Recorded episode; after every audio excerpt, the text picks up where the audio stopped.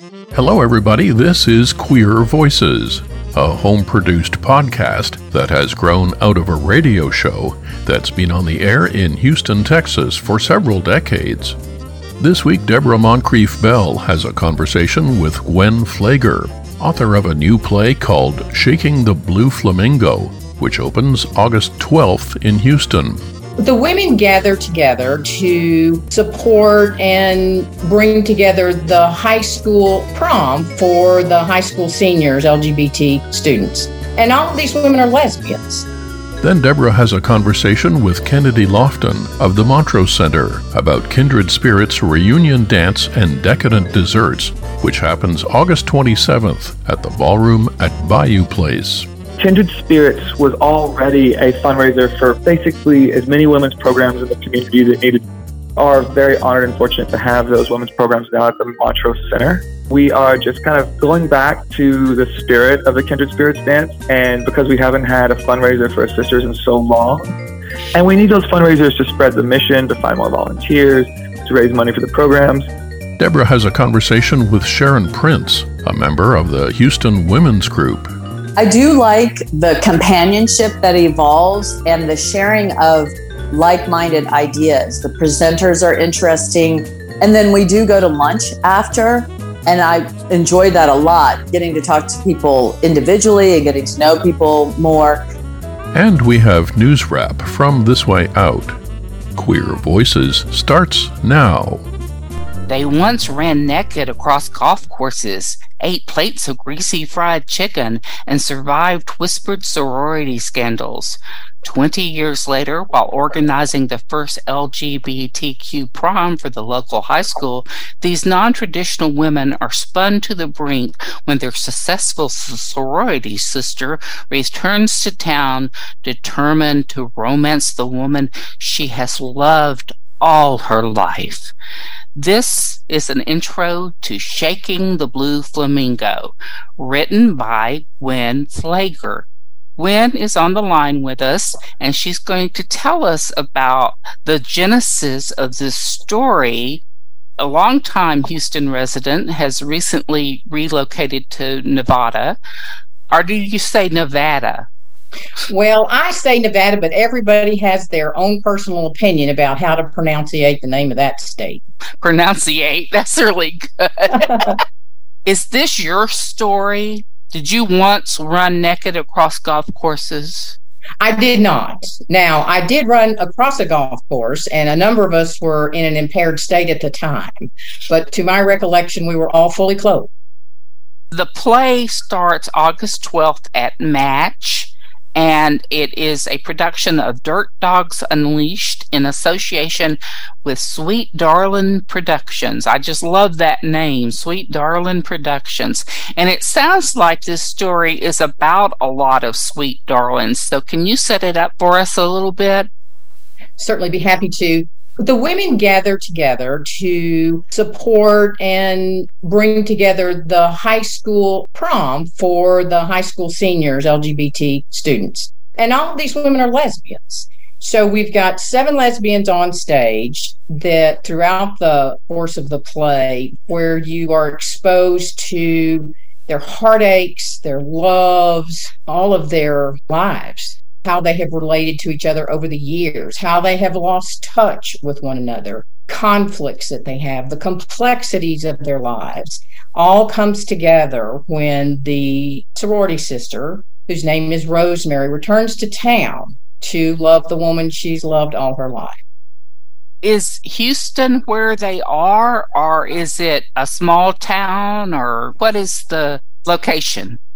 Yes, it's set in a small southern town. There's not a specific referenced in in my script. There are different references to North Carolina. There's different references to the French Quarter. So it could really be any however the audience member wants to visualize what little rural town this takes place in.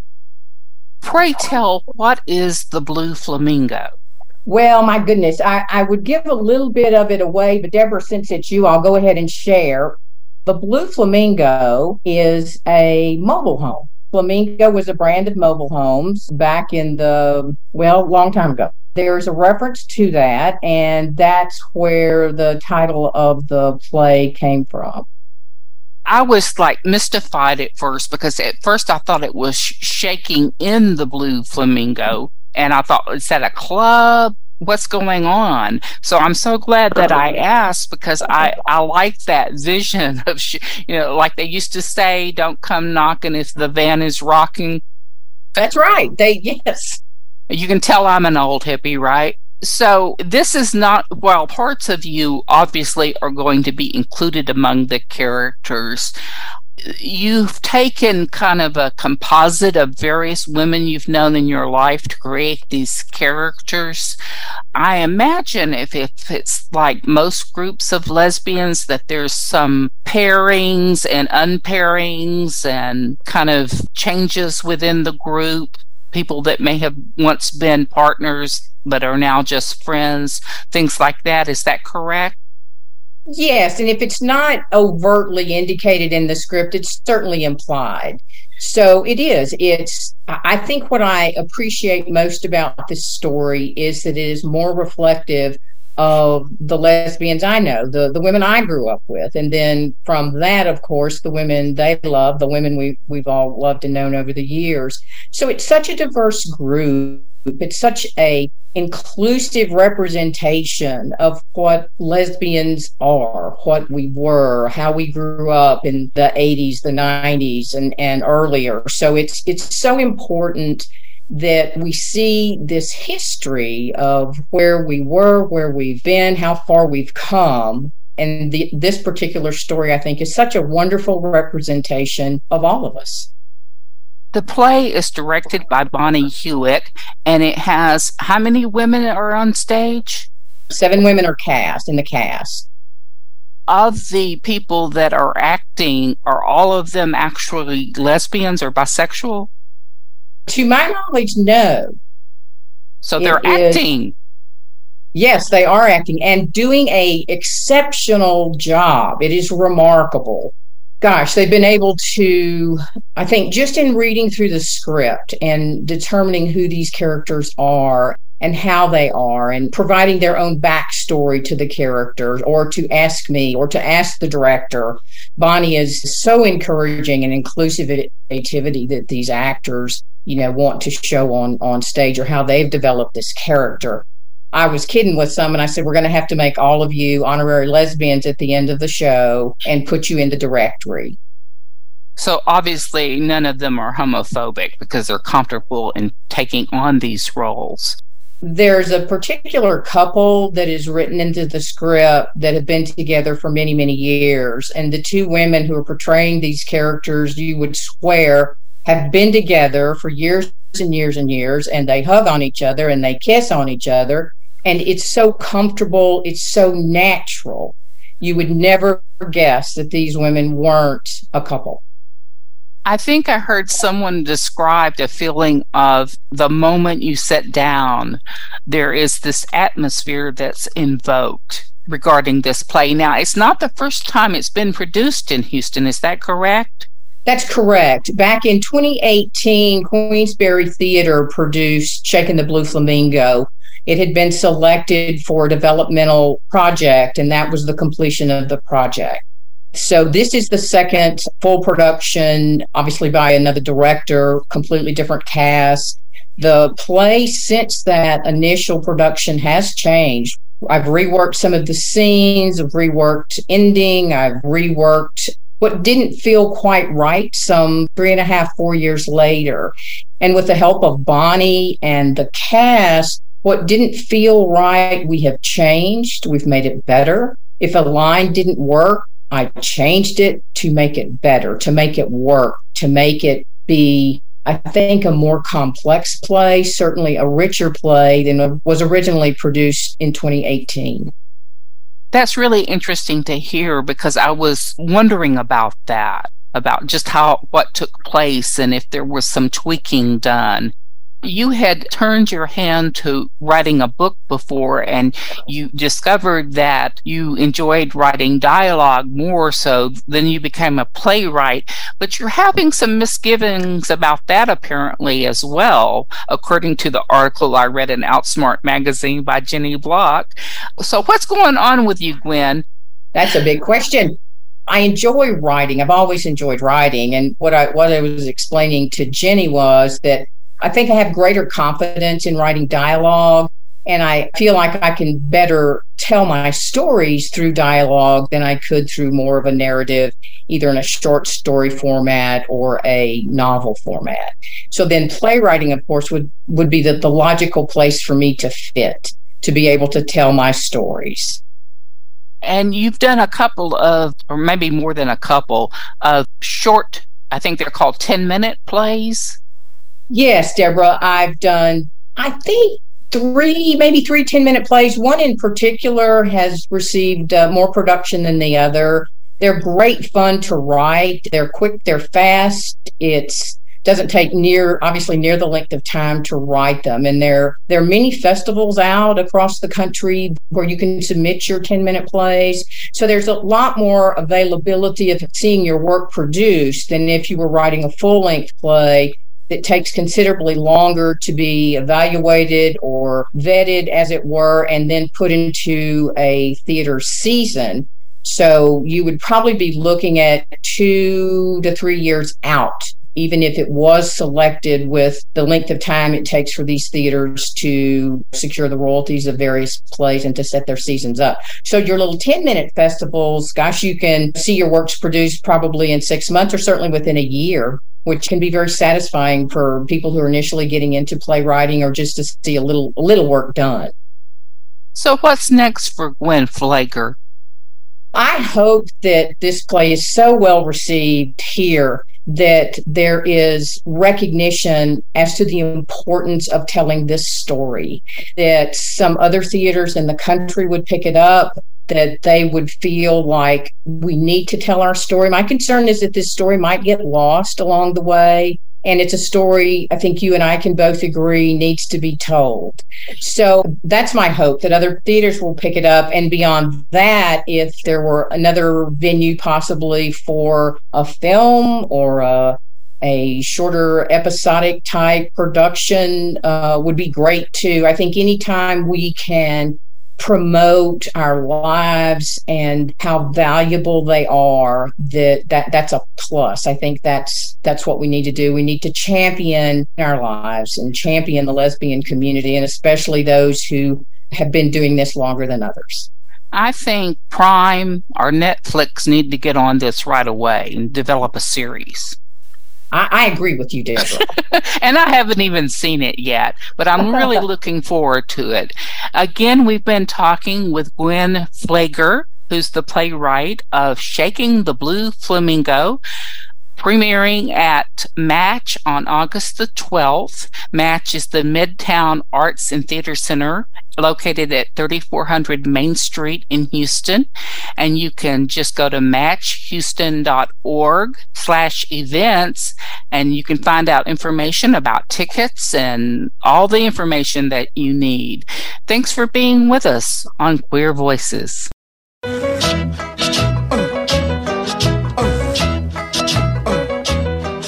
This radio program, Queer Voices, has existed since the 1970s on KPFT. We have this little crew of folks working every week to produce what's no longer unique because we're almost mainstream now.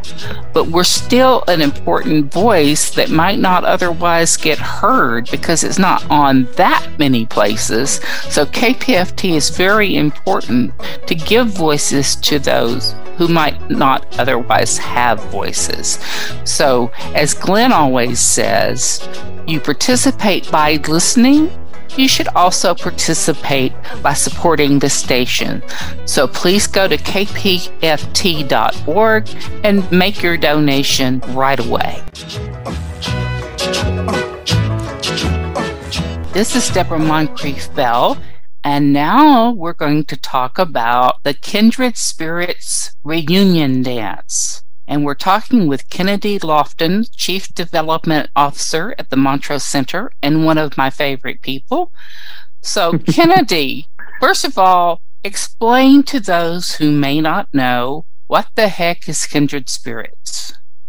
Kindred Spirits is a dance that's been going on in our community for many, many, many years. It is named after the legendary bar that was owned by Marion Coleman, who was one of the founders of the Montrose Center. And Marion basically created a space for women that was safe.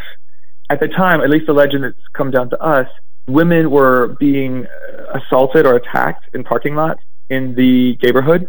What Marion did is she hired people that basically were armed and they would walk the women back to the cars. So it created a much safer space. And then over time, the bar had to close and we created this reunion dance, or she created this reunion dance, which we are bringing back after two years hiatus. And about 500 plus LGBTQ women and friends gather at the ballroom at Bayou Place and dance. And this is an event that we love because we keep the prices very low. One thing about Kindred Spirits, it was located over on Buffalo Speedway and it was kind of classy. The original location was, it was a really nice space. It was during the time when we had a lot of women's music women performers were featured. You could go play pool, you could drink, you could dance, and you enjoy the music. And it was primarily a space for women. I remember being there one time and this guy walked in with a cowboy hat on and he got about halfway into the room and he just kind of did this slow head turn to the left and to the right and then he just turned around and walked back out. It was quite a moment and then after they closed the location on buffalo speedway they were on richmond right at the 610 loop west and that was another great space and it continued there for some time and it was kind of the spirit and the energy of what Marion had created that developed into what became a fundraising dance not only a chance for people to get together and reminisce and enjoy themselves, but to raise funds for the community. And eventually it became under the auspices of the Montrose Center there's also another component that's taking place this year. Let's say it again COVID, COVID, COVID. We couldn't have this dance for a couple of years now. So it's going to be probably a chance for people to really get out and enjoy the evening. When is it? It is August 27th at the Ballroom at Bayou Place. 50, 50% sold out as far as tables. And then there's also this decadent dessert event that's being done in conjunction. The decadent dessert was always an event that went to benefit Sisters, which is now under the auspices of the Montrose Center as well. So, what does this melding of these two different events look like? Kindred Spirits was already a fundraiser for basically as many women's programs in the community that needed are very honored and fortunate to have those women's programs now at the Montrose Center. We are just kind of going back to the spirit of the Kindred Spirits dance. And because we haven't had a fundraiser for sisters in so long, and we need those fundraisers to spread the mission, to find more volunteers, to raise money for the programs. Explain what a Sisters is. A Sisters is a program. It came from HIV, the care teams the lesbians were doing for the, the male members of our community. And then once there were older women that needed help, the sisters built these care teams, these amazing volunteers that go and bring them food, check in on them after storms, help take them to doctor's appointments, and connect them to the services. We now have a case manager at the Montrose Center that steps in and can really help them. I'm not to say the care teams couldn't really help them. They help them in incredible ways, but we're trying to extend that care further. And we have a lot more women now that Law Harrington is full it wasn't just for older women. It was maybe a woman who was living with MS or had some yeah. other, maybe recovering from surgery. Even if she had a partner, sometimes a partner needs a break. They could bring in meals. They could, like you said, take people to doctor's appointments also provide a social component that they may have been lacking because they were pretty much shut in from their illness. They would do little goodies and gifts like at Christmas time and just little special things. I know they always need volunteers. So that's a really important thing. If someone's looking for a volunteer opportunity, and once again, I'm going to give the plug that being a volunteer in the queer community is the best way to connect with other wonderful people because people that are giving, that work for the community, there's a certain sensibility, there's a spirit of camaraderie that you will make fast friends and they will not only while you're working on that, but they will become important people in your life for years to come. So, plug for volunteers. You know how you have groups of animals and they're called like a flock or a pod? Well, a group. Or pride. Of, yeah, a pride, a pride of lines. But a group of volunteers is called a blessing. And that is certainly, I'm sure Atlantis, the volunteer coordinator at Montrose Center, will agree with that. And we are very blessed in our community by having wonderful volunteers. But what was Decadent Desserts? It's a dessert event where we just raise money for our sisters. It was at Neon Boots before we moved it over to the ballroom at Bayou Place. This year, it's going to be a special VIP reception, and there will be a wine and beer bar. A Sisters was founded by Tori Williams, and Decadent Dessert I think they took the idea from me because I used to have a chocolate party for my birthday. And I was talking to Tori about this one time, and you could just see this light come on like, yeah. well, we love this event because the entire room smells like chocolate. Exactly. It's delightful. And it's not just chocolate. I mean they used it used to be pretty much chocolate but now there's many and it's different caterers and restaurants that i think there's voting on the or there used to be. They would vote for like who was the best or but so that's so we really have another voting competition at the ks dance. So there is this table decorating contest and we give out prizes for that and i just wanted to share if you're interested uh, with a table on the dance floor they're almost sold out. There's only four left on the dance floor. And if you want to see what's left, you can just go to montrosecenter.org. In our top scroll, they have the KS dance, and we have a floor plan. So you can pick your table. Is there anything else about the Kindred Spirits reunion dance and the decadent desserts that you would like to share? Yes, we're very excited to welcome DJ Lotus Inferno, aka Carl Hahn, back who's been busily working to download more 70s, 80s, and top hits with some Latin and country. He takes his notes from the women that attend this dance very, very seriously, and then he works very, very, very hard to put it together. And we just adore him. Oh, Carl's a darling. Diva Lotus Blossom. Well, apparently now it's DJ Lotus Inferno. I see. He upped it. He upped it a little bit. From Blossom to Inferno, I'll say. I think he still has his Diva Lotus Blossom Charm School, as he calls it. That sounds like great fun. Is there any other entertainment that will be taking place? No, it's just dancing and desserts. What more do you need but dancing, desserts, and a bar? I mean, I can't imagine. Well, I'm really excited that we're back at the Ballroom at Bayou Place because it has chandeliers and it's fancy, and we're hoping that like harkens back the KS bar you were just describing it. The other thing is that it's a gay owned and operated venue, gay and lesbian owned operated venue.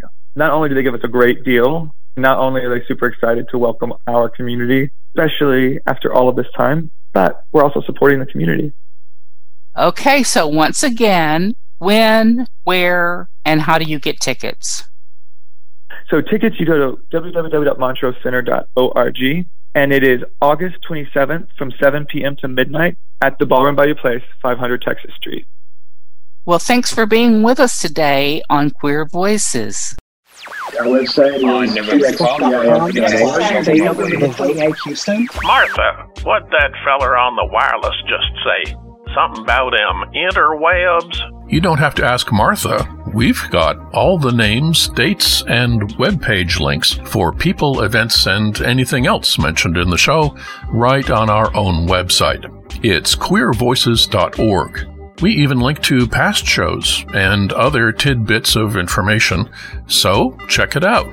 queervoices.org. Besides, Martha is a cat. She doesn't know anything about websites. This is Deborah Moncrief Bell, and today I'm talking with Sharon Prince, one of the members of the Houston Women's Group. Now, Sharon, you're new to the group, even though it's been around since 1975. Can you tell me a little bit how you found the group? Yes, I was always interested in attending the Unitarian Church where the group meets. And then, but I always lived too far out. So when I moved closer to town, I looked at all the available options at, that were meeting at the church, and the women's group really struck out, uh, struck out to me. And I went to it the first time, and I was like, "Oh my goodness, I have found my people, people who agree with me." Yeah, I always describe it as people that speak the same language.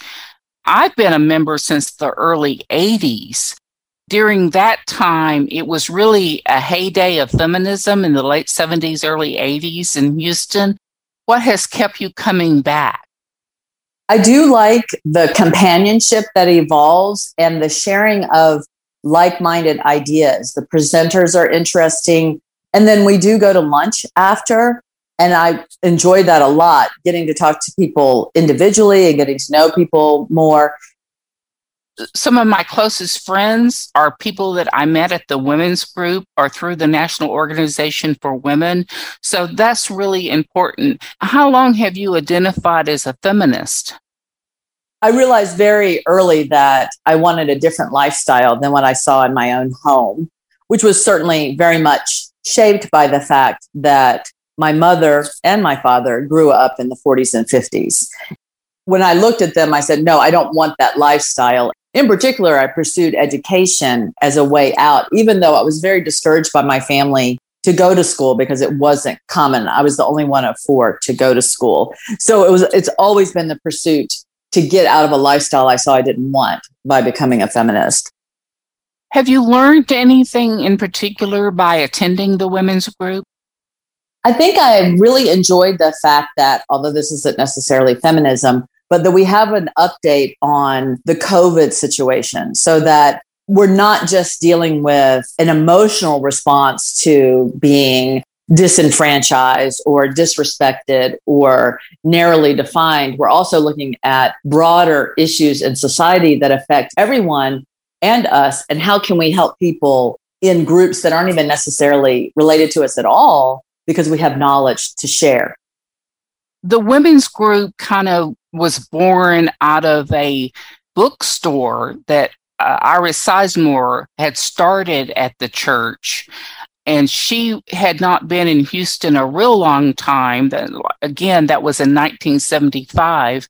And uh, the group has had 50, 60 women of a Sunday, and it's met every Sunday since 1975, except for this time during COVID someone said, Why don't we start using Zoom? And I had been really reluctant to do that because I already do a lot of stuff for the women's group. And I was like, Oh, no, one more thing. But then we c- kind of painstakingly got started. And now we have quite a number of folks that do attend via Zoom while we are also having in person meetings. And since the Dobbs decision, there has been a real uptick in attendance. So while we haven't quite reached those numbers that we did back in the day, we are having a sizable group there on Sundays. It starts at 1030 and goes till noon. And then, as Sharon said, there's usually a lunch after at a nearby restaurant. And then there's some other groups that have kind of spun off of the women's group. A long time ago, there was a group called Woman Space that was kind of a daughter of the women's group. And then Loaf started it kind of as a spinoff from that. Now there are some people that are meeting for coffee groups and a movie group. So there's a real opportunity to make connections and meet like minded people. What has been the most interesting thing to you from the group? Primarily two things. One, the companionship fellowship of being with like minded people, as you mentioned. And then also the consistency of knowing Sunday is my time for sure when I'm going to be with people who agree with me. And I actually just a little while ago I was thinking I need to figure out a way to expand my contact to other times. The coffee group and the movie group meet during the day, and I do have a full time job and I'm going to graduate school. So I would have to do something in the evening and maybe even just from Zoom. So I'm sort of, I was just actually thinking the thought right before this meeting so that those of us who do work full time and who have daily, daytime obligations, we could have other times to meet and discuss. And I do think while Zoom has many limitations, it has enhanced a wide area in my life, especially personally you know, we had my friends and I had a book club during the summer, the main COVID summer. We have gone to meeting face to face. So while Zoom is not ideal, it does offer us some opportunities to meet when we might not be able to just because of logistics. When we talk about the women's group, we always say multi generational and multicultural. Although sometimes when people come into the room, they're going to see a lot of older white women. And part of the reason of that is because a lot of us did start back in the early 80s or even the late 70s. And we've been with the group this whole time. There's also this phenomenon that once you have entered that room, you are a member of the women's group, even if you never come again. And there are many people who may leave Houston and yet they come back to visit. So they attend the women's group, or they move away, but then they come back to Houston and they start up again. And almost always, once you're a member of the group, you're going to end up being a presenter to the group. I'm not sure that since you've been attending, if we've had outside speakers. Right now, most of the people that are presenting are women from within the group. Are you looking to do a presentation in the near future? Yes, I'm supposed to email you about this. I hope this serves as well.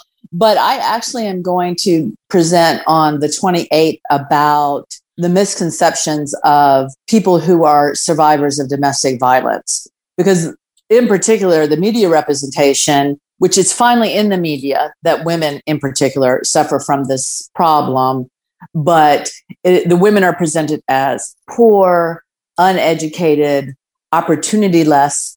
And that's not always the case. There are many professional women, myself included, who are survivors of domestic abuse who are even more shamed by that perception that how did you get into this problem? You have a career, you have an education, you you have money. Why are you in this situation? Even to the point, not to give away part of my presentation, but when I was getting helped by the Women's Center, and many of the women in the group, there was a group opportunity as well as one on one counseling and the women in the group were talking about how they were financially impeded by the situation they ultimately found themselves in by being survivors of domestic abuse. And I said to the counselor, I said, you know, we all are affected this way. And I am someone with a career and a strong income. And she almost acted as though, well, it's really true for these other women. It's not actually true for you, right? That was definitely like what she didn't say, but was thinking about saying, even within the community that helps women get out of domestic abuse situations, there's an assumption also broad disempowerment by society, which isn't always necessarily the case. And I have a dozen examples, but I guess I'll stop there that is really insightful. And any of us who have worked in the issue of intimate partner violence or family violence know that these stereotypes are very damaging. So that'll be a really interesting, and that's going to be on August 28th. So the women's group we do have people that have international backgrounds. And since we have been on Zoom, we've had people call in from Portugal, from France. I think there may have been someone from the Netherlands once. And then there's a couple of members that live outside of Houston. One of the original founders of the group, Lena Brooks, lives in Minnesota.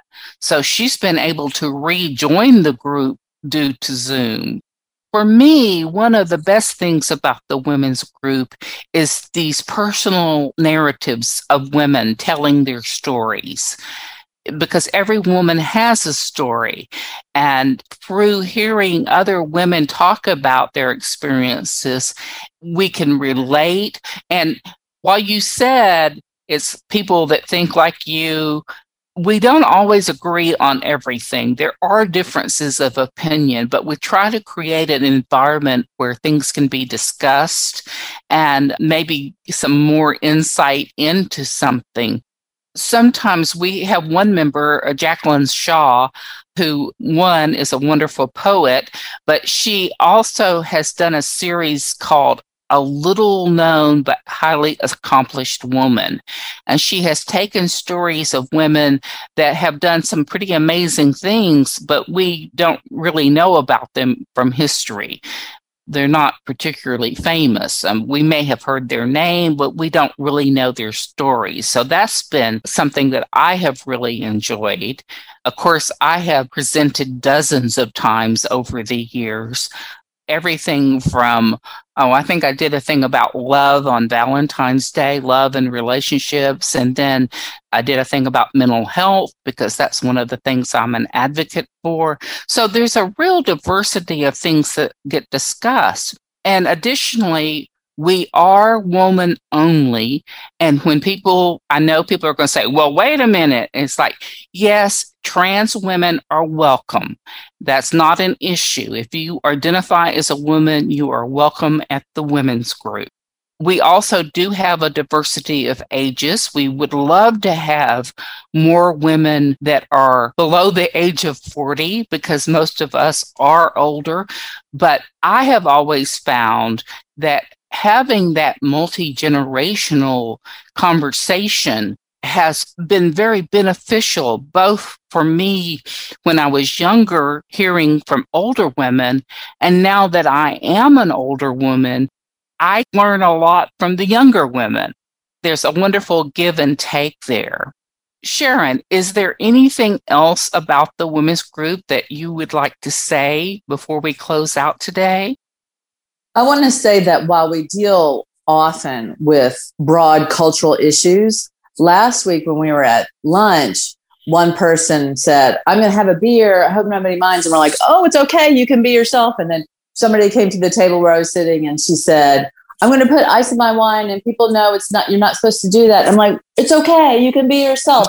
and so this idea of so much women are socialized or people who identify as women that we have to apologize for being different at all from the dominant choice that we see out there being made. And I think that's on a personal level, both multi generational and diverse in other ways. It allows us to see that, wow, we've been impacted by people telling us this is what we're allowed to do. And now we're saying, you know what? We're allowed to do whatever we want. And I'm going to support you and I'm going to support you. And we're all going to just accept each other. And I think that's very powerful. I love it. And Diane Keaton uses ice in her wine. So, hey, anybody that wants to do that, that's fine. I think women get caught up in the shoulds and that that's a real trap. That's a, a real good thing for you to bring up. And I also like the way you express it that while the group takes place at this certain time each week, it continues throughout the week because a lot of us we talk on the phone with each other or do activities with each other. And then that lunch afterwards is a wonderful time for conversation and networking And again, it's the Houston Women's Group that meets Sunday mornings in room 302, the Sojourner Truth Room at the First Unitarian Universalist Church at 5200 Fannin. If you would like to know more, you can send an email to hwomensgroup at gmail.com or find us on Facebook. This is Queer Voices. This is a Queer Voices audio snapshot. In this episode, we have John Huckabee, CEO of AIDS Foundation Houston, from February 15th, 2021, talking about why HIV is still important and why AFH is still relevant. Yeah, HIV is still important because we have about 1.2 million people living in the United States with HIV. We're still seeing about 37 to 38,000 new cases each year. Here in Houston, we're still seeing somewhere between 900 and 1100 new cases each year. And so what we've seen is a kind of a plateauing effect where we've kind of come down, but we're not going down further, as you see in some other communities. And so HIV is still very much present. What's important to know is that there are new medications today, there are new options for treatment today, where even though we don't have a vaccine and even though we don't have a cure, we have medications that are so effective at preventing HIV and also achieving viral suppression for those living with HIV. And so this is what is so important. And I think what makes AFH relevant today, just as much as it did in 1982, is that AFH thinks about what happens outside of the clinic. So, so much good care happens in clinic but what about when the person leaves the clinic? Or what about if the person never uh, wants to go into the clinic? How do we engage that individual, help them understand their risk, help them to know their options, link them to that important clinical care so that they can live their best life? And that's what makes us and our community partners relevant is we work hand in hand with our clinical care providers to really provide that maximum opportunity for someone who is vulnerable to get the care that they need. That was John Huckabee of the AIDS Foundation Houston. For more information, Google AIDS Foundation Houston or simply AFH. This has been a Queer Voices audio snapshot. I'm Sarah Montague. And I'm Michael LeBeau. With News Wrap, a summary of some of the news in or affecting LGBTQ communities around the world for the week ending August 6, 2022. I never meant to hurt anybody. I never meant to put in jeopardy the Russian population. I never meant to break any laws here. Eight time WNBA All Star Brittney Griner's appeal for leniency failed to move a Russian judge. The African American lesbian was sentenced to nine and a half years in a penal colony at the end of her trial on August 4th. Griner was arrested at Moscow area airport on February 17th after officials found vape cartridges containing less than a gram of legally prescribed cannabis oil in her luggage.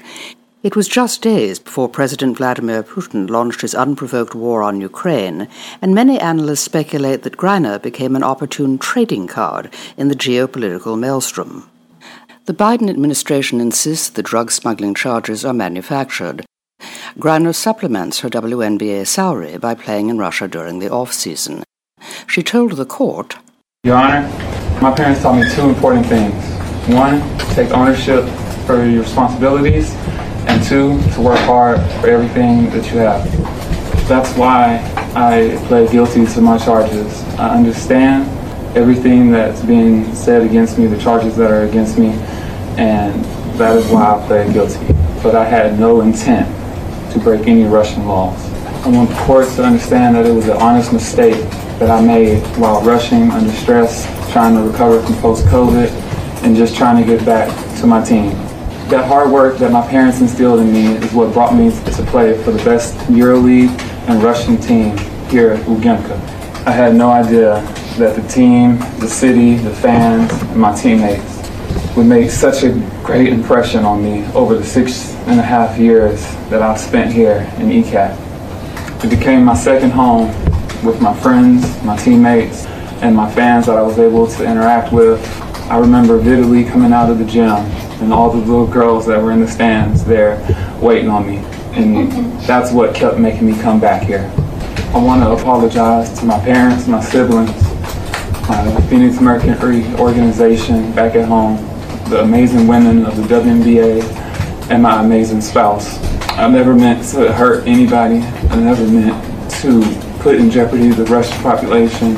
I made an honest mistake, and I hope that in your ruling that it doesn't end my life here. I know everybody keeps talking about political pawn and politics, but I hope that that is far from this courtroom. I had no intent, I did not conspire or plan to commit this crime. Again, I want to apologize to my teammates and the organization, GIMCA, for any damage that I may have done to them. I never intended on hurting them. This is my second home, and all I want to do is just win championships and make them proud. Thank you, Your Honor. John Kirby of the U.S. National Security Council condemned the nearly maximum sentence for a relatively minor case of possession, inflated to include intent to distribute. She shouldn't have even been on trial. She's wrongfully detained. Uh, absent that, uh, we, we find the, the sentence reprehensible in its, in its scope. Russian officials had flatly refused to consider any prisoner exchange proposal until Griner's trial was over. After the sentencing, Foreign Minister Sergei Lavrov was quoted by the state news agency RIA Novosti saying that the Kremlin is ready to discuss this topic, but within the framework of the back channel that has been agreed by Russian President Vladimir Putin and US President Joe Biden. He did not elaborate. Griner's long term mental and physical health in a Russian penal colony is of concern to many observers. Her supporters fear negotiations for a prisoner swap could take months. She has until August 14th to file an appeal. The first date in the bromance between U.S. Conservative Political Action Conference and Hungarian Prime Minister Viktor Orban was in Budapest earlier this year. The affair resumed on August 4th. The globalists can all go to hell. I have come to Texas. Orban landed in Dallas days after making this blatantly bigoted speech in Romania. There is a world in which European peoples are mixed together with those arriving from outside Europe. Now, that is a mixed race world. And then there's our world, where people from within Europe mix with one another. Those remarks were called pure Nazi by a longtime aide who promptly resigned. However, self described Christian nationalist Orban wowed the almost entirely Caucasian CPAC crowd. They also cheered his usual anti queer rants. We had to build not just a physical wall on our borders, but a legal wall around our children to protect them from the gender ideology. Family ties shall be based on marriage or the relationship between parents and children. The mother is a woman, the father is a man, and leave our kids alone. Full stop, end of discussion. We don't need more genders, we need more rangers. Less drag queens and more Chuck Norris. The far right of the Republican Party seems to be unashamedly under the spell of the fascist strongman. Swooning fans sharing the CPAC stage with the Hungarian autocrat were the likes of former Alaska Governor and Vice Presidential candidate Sarah Palin, Texas Senator Ted Cruz, insurrection backers Congressman Jim Jordan of Ohio, and Georgia Congressperson Marjorie Taylor Greene. The twice impeached former president also appeared. The owner of a Chicago area bakery who reluctantly cancelled a family friendly drag queen brunch last week is now being blocked from hosting events of any kind. Karina Sac of the Uprising Bakery and Cafe in suburban Lake in the Hills, Illinois, posted a video on Facebook on July 30th canceling a Disney karaoke event planned for that evening and a resume writing workshop scheduled for the next day. She said that town officials had sent her a letter advising her that her establishment is not zoned for hosting events. Drag brunches and other family friendly events have been a vital part of her business since she opened the bakery in November. Vandals broke windows and spray painted vulgar anti queer slogans on the walls of the building in late July. Sac questioned the timing of the shutdown.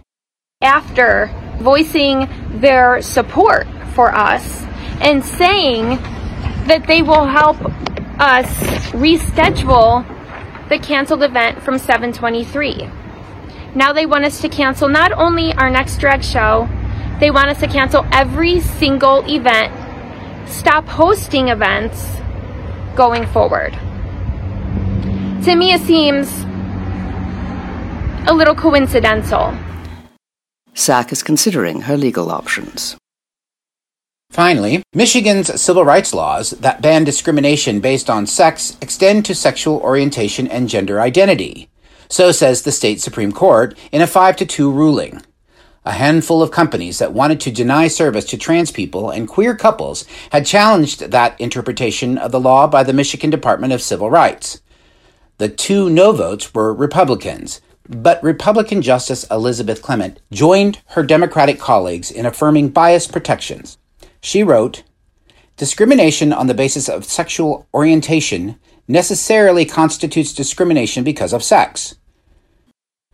A significant portion of the U.S. population wrongly believe that federal law protects LGBTQ people from discrimination. There are no protections in a number of states either. Michigan's Attorney General Dana Nessel helped argue the case before the state Supreme Court. She applauded the ruling. It's good for the people of our state, it's good for businesses in our state, and it's great for the economy of our state. Nessel told Detroit's WXYZ TV that it's personal for her as a partnered lesbian. It means that people can feel confident in being who they are and not have to worry about having their job threatened or their housing situation threatened. Up until yesterday, I could still walk into, you know, a diner and be told that they won't serve me or my family. We're law abiding members of the community like anybody else. We just want to have all the same opportunities. And Now we do.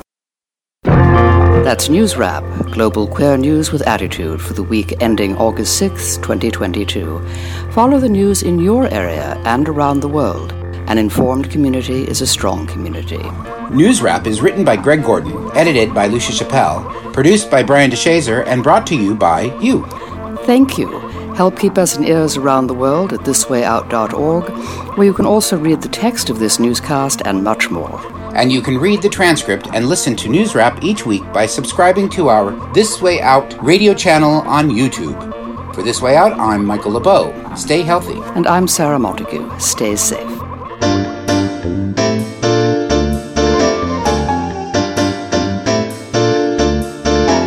This has been Queer Voices, which is now a home produced podcast and available from several podcasting sources. Check our webpage queervoices.org for more information. Queer Voices executive producer is Brian Lavinka. Andrew Edmondson and Deborah Moncrief Bell are frequent contributors. The News Wrap segment is part of another podcast called This Way Out, which is produced in Los Angeles. Some of the material in this program has been edited to improve clarity and runtime. This program does not endorse any political views or animal species. Views, opinions, and endorsements are those of the participants and the organizations they represent. In case of death, please discontinue use and discard remaining products. For Queer Voices, I'm Glenn Holt.